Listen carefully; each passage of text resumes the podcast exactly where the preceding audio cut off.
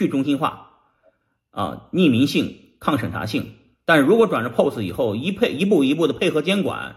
这条链的本身的价值就不存在了。它的这个基础基石就是它的资产是叫个人资产神圣不可侵犯，属于我的资产不会被别人知道。我只要愿意混，混完币洗干净，那个哪个地址上归属于我是不应该被知道的，这是我的隐私。但是现在由于监管方要求 KYC 啊，而且把 t o n o d Cash 已经在 POS 上关掉了，也就是说目前的 t o n o d Cash 已经没法运行了，对吧？因为很多这个项目方已经把 t o n o d Cash 的地址给 block 了，是吧？所以呢，POS 的这个 POS 转成 POS 以后，最大的混币平台被关掉以后，这个业务就没法干了，在 POS 上。所以这次分叉以后呢，在 POW 上面。像 t o n o Cash 的合约，因为它是智能合约，它会继续运行，这就等于给大家多了一个选择。如果要混币，你就只能到 POW 链上来做混币，才有隐私性。是，但这件事情对于以太坊基金会，包括 Vitalik 本人都不会不串触碰法律，没有法律风险，因为这个分叉属于社区行为，啊，也不是我或者是谁能决定的。这上面做出现什么项目，也不是我或者谁能。决定能上不能上的这条链，只要做分叉，矿工来维护，以后出现什么东西，我们也说了不算，对吧？我们只是一个发起人，那事后这个项目这个链上出现什么事事情，谁也不知道。那就是说，包括 t o n o Cash 的创始人已经被在这个 FBI 已经抓了，他不会在 POW 链上的 t o n o Cash 再被抓一次，他不会因一条罪犯抓两次，明白了吧？嗯，是。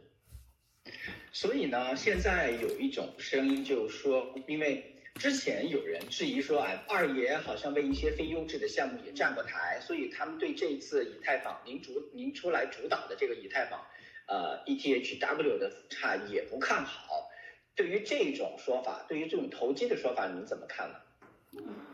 币圈本来是一个什么市场呢？你们觉得？币圈就是一个投机市场。很多人来币圈就是为了赚钱的。币圈你如果是说为了什么区块链发展，为了这个去中心化金融啊，或者说我要第三代互联网 Web 三，讲的这些概念的人，基本上都是割韭菜的项目，就别靠不太靠谱。币圈真正赚钱的就几个项目，其实排名前十的都在那里写着呢。除了那几个好项目占市值的百分之七八十，剩下的项目加在一起。几万个项目占百分之十左右，对吧？所以大部分的项目都是不靠谱的。你要是对比这个前十个项目来说，对吧？但是币圈就是这样子的，到目前为止排名前十的顺序一直在变。你们注意看，啊，从这五年看，从二零一三年吧开始有比特币，是吧？到了二零一五年有了以太坊，到了以太坊在二零一六一六一六一七年出现 ICO。到二零一八年出现这个 DApp，到二零一九年出现 DeFi，到后来出现 NFT，出现 Web 三，整个是在不停的膨胀的过程中，在这里大部分的项目都归零了，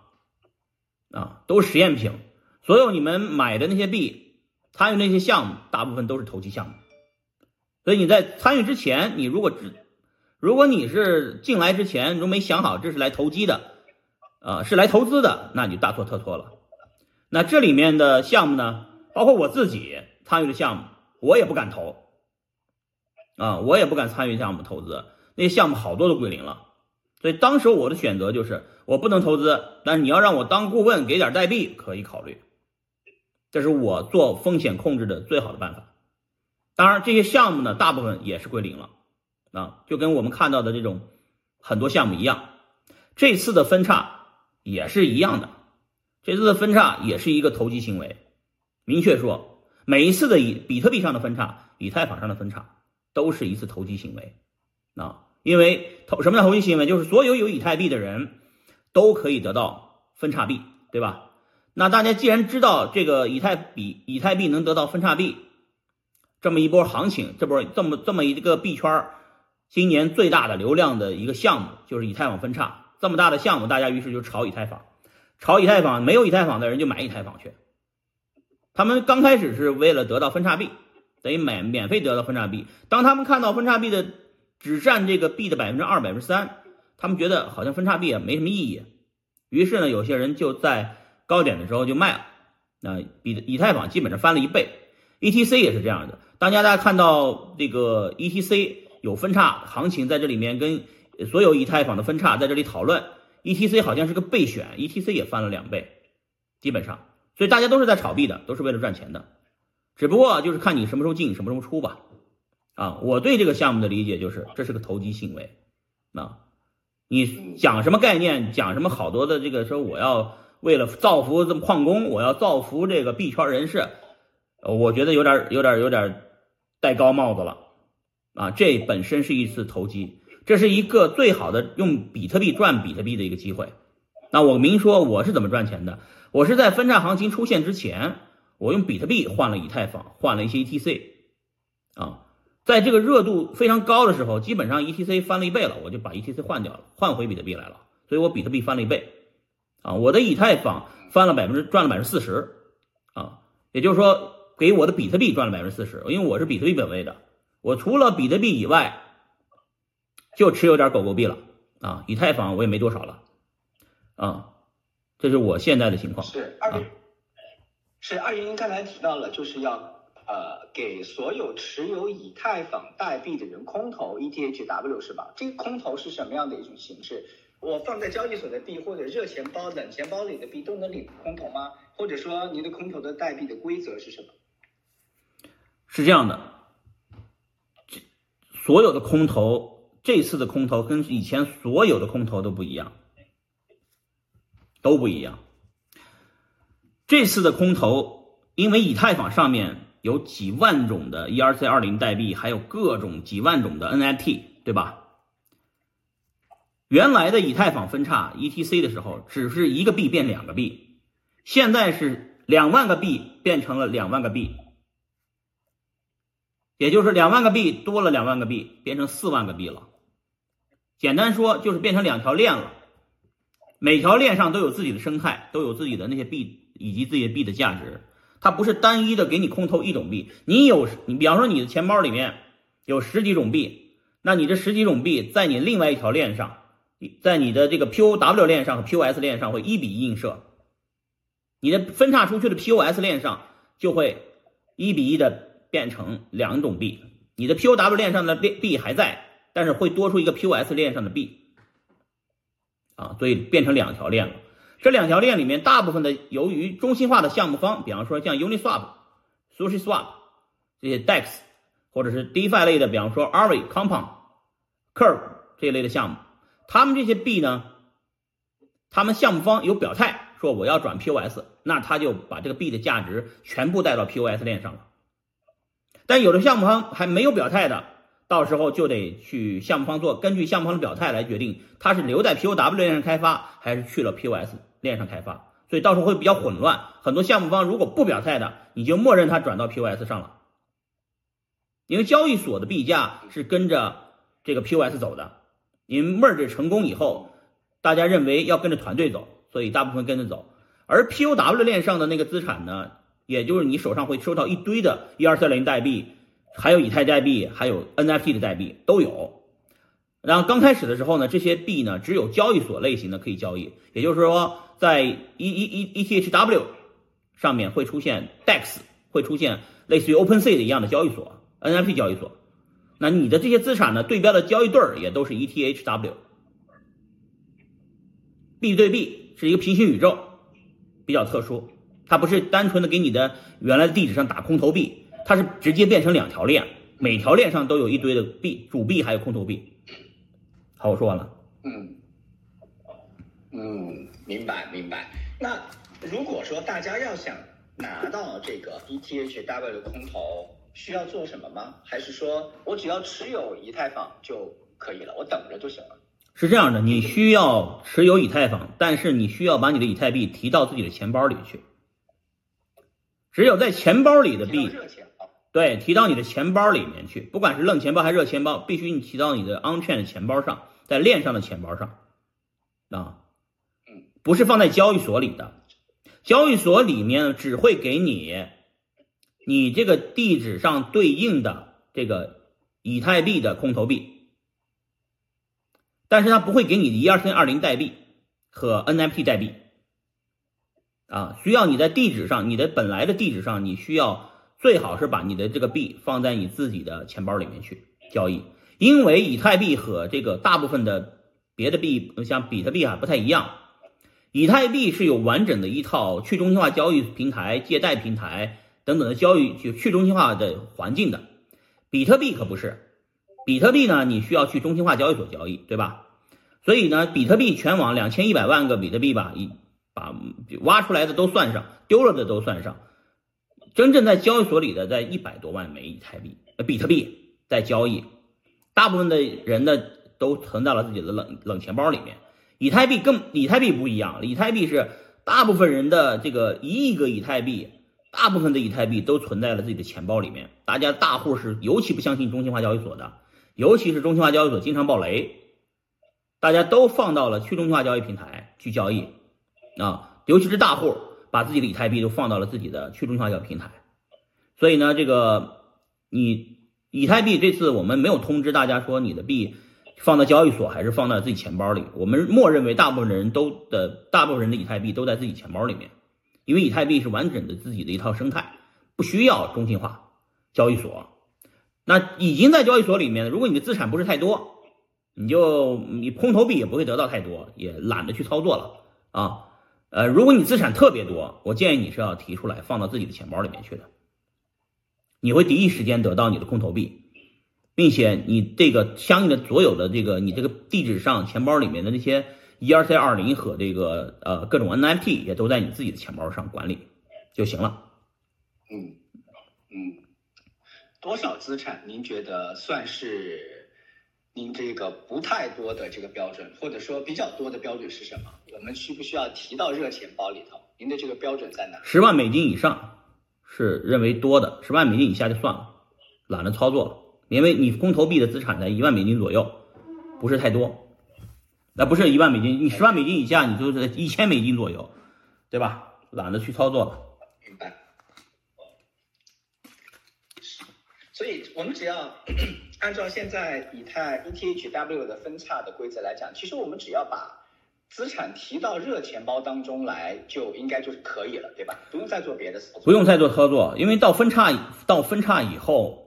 你的在 B 的你的这个你对应的这个钱包，你只要做一次升级，一般的钱包平台都会有一条这个 POW 链的这个测试，现在是测试链，将来就是主网上线。上线以后，你只要导入你的资产啊，只要你连接一下那个主网，你的那个资产就看到了，在你的钱包里看到了，就是原来是什么样还是什么样，只是一个是 POS 的，一个是 POW 的。以后转币的时候不要转错就行了。嗯，是。最后呢，想请那个宝二爷帮我们预测一下啊，POW 这个币，如果它这个分叉完成之后上线交易所变成现货的时候，您认为它的价格的走势会是什么样子？我认为会剧烈波动。后涨呢，还是怎样？呃，我不知道涨或跌，我只知道会剧烈波动。嗯嗯。而且呢，这个币呢，主要交易量应该在去中心化平台，应该不在中心化平台，因为中心化交易所甚至刚开始的时候都不一定上线。啊，嗯，对，现在已经上线了的那已经撤不下来了。但是呢，有些交易所有上线规则的，它一定要等这个币的用户或者交易量达到一定程度的时候，它才会符合它上币规则，对吧？而且很多交易所比较。比较特殊，有的交易所已经把用户的币去存到了这个 POS 的这个挖矿项目里面去了，那个地合约地址上去了，打到那个地址上的那个币是没有空投币的，也就是现在有一千三百万个以太币是放到 POS 链上挖矿的，对吧？那些挖矿那个合约呢，在以太坊基金会自己手上，空投的币也到了以太坊基金会的手上，他不会给你的。因为他那个合约是写死的，只能存入不能存不能存出，所以那些币呢就被以太坊基金会给等于没收了。而以很多交易所已经把这个用户的币呢存到交易所里，存到以太坊基金会里面得利息去了，得那百分之四点多的利息，所以他也没法开交易，你懂吗？是，好，那 那宝二爷能不能再给我们预测一下以太坊二点零，如果它转 POS 之后，我我知道现在市场上很多人对于以太坊升级之后的价格预测是截然不同的两方面，一一些人认为说以太坊二点零升级之后价格会飞涨，一些人认为说以太坊二点零升级之后它的价格会先价跌。再出再看情况出现上涨的这个模型，您怎么看？我认为现在整体宏观环境非常差，啊，就是这个股票市场以及美国的加息，啊，以及中国对美国的这个制肘，啊，原来这个美国的这个通过加息就可以收割全世界了，但是现在有一个中国在这里是不允许他这样收割全世界，啊，供应链。原来这个通过这个就是供应链，比方说中国这边只要加大产能啊，通胀就会降下来。但现在通胀根本降不下来，通胀降不下来，股票是上不来的。股票市场和现在的币圈市场是完全绑在一起的，绑在一起就会出现这种情况，就是呃继续加息，股票继续跌啊，然后币圈也跟着跌，就像现在每次鲍威尔只要发言。币价就跟着跌，根本与这个 merge 有没有行情没有任何关系。这个听懂了吧？与咱们币圈的小环境没有任何关系。大厂大大池塘里的环境水都抽干了，你的小池塘里面也甭想有水啊！而且币圈更应该比大环境更更坏，因为大环境里面这个大池塘呢，一直还各行各业的钱都在里边。币圈是一个纯粹投机炒作的一个圈子，啊，容易暴涨也容易暴跌。币圈大部分的币已经跌到百分之九十了，但是有可能接着跌。但是以太坊没有跌到百分之九十，比特币没跌到百分之九十，啊，证明这两个币还是比较坚挺的。但是如果经济进一步恶化，通胀又高居不下，供应链又供不上，啊。然后中国可以自己管好自己，但是这次救不了美国，就变成一个很麻烦的事情啊。这个自从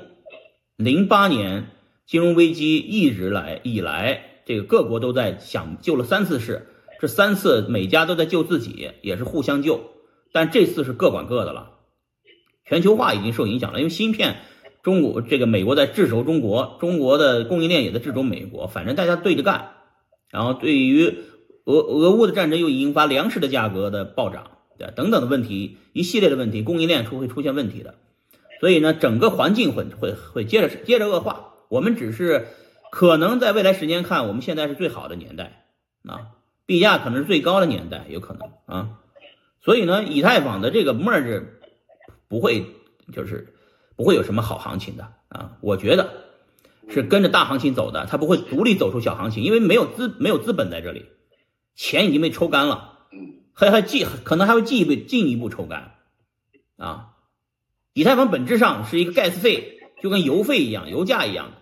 但是它本它的它不叫自己是 gas 费，其实变相在美国证券美美国证券法里面，他认为它就是一个证券类股票类资产啊，你们一个 gas 费怎么能这么贵呢？是吧？几千美金，对吧？应该是几美金才对。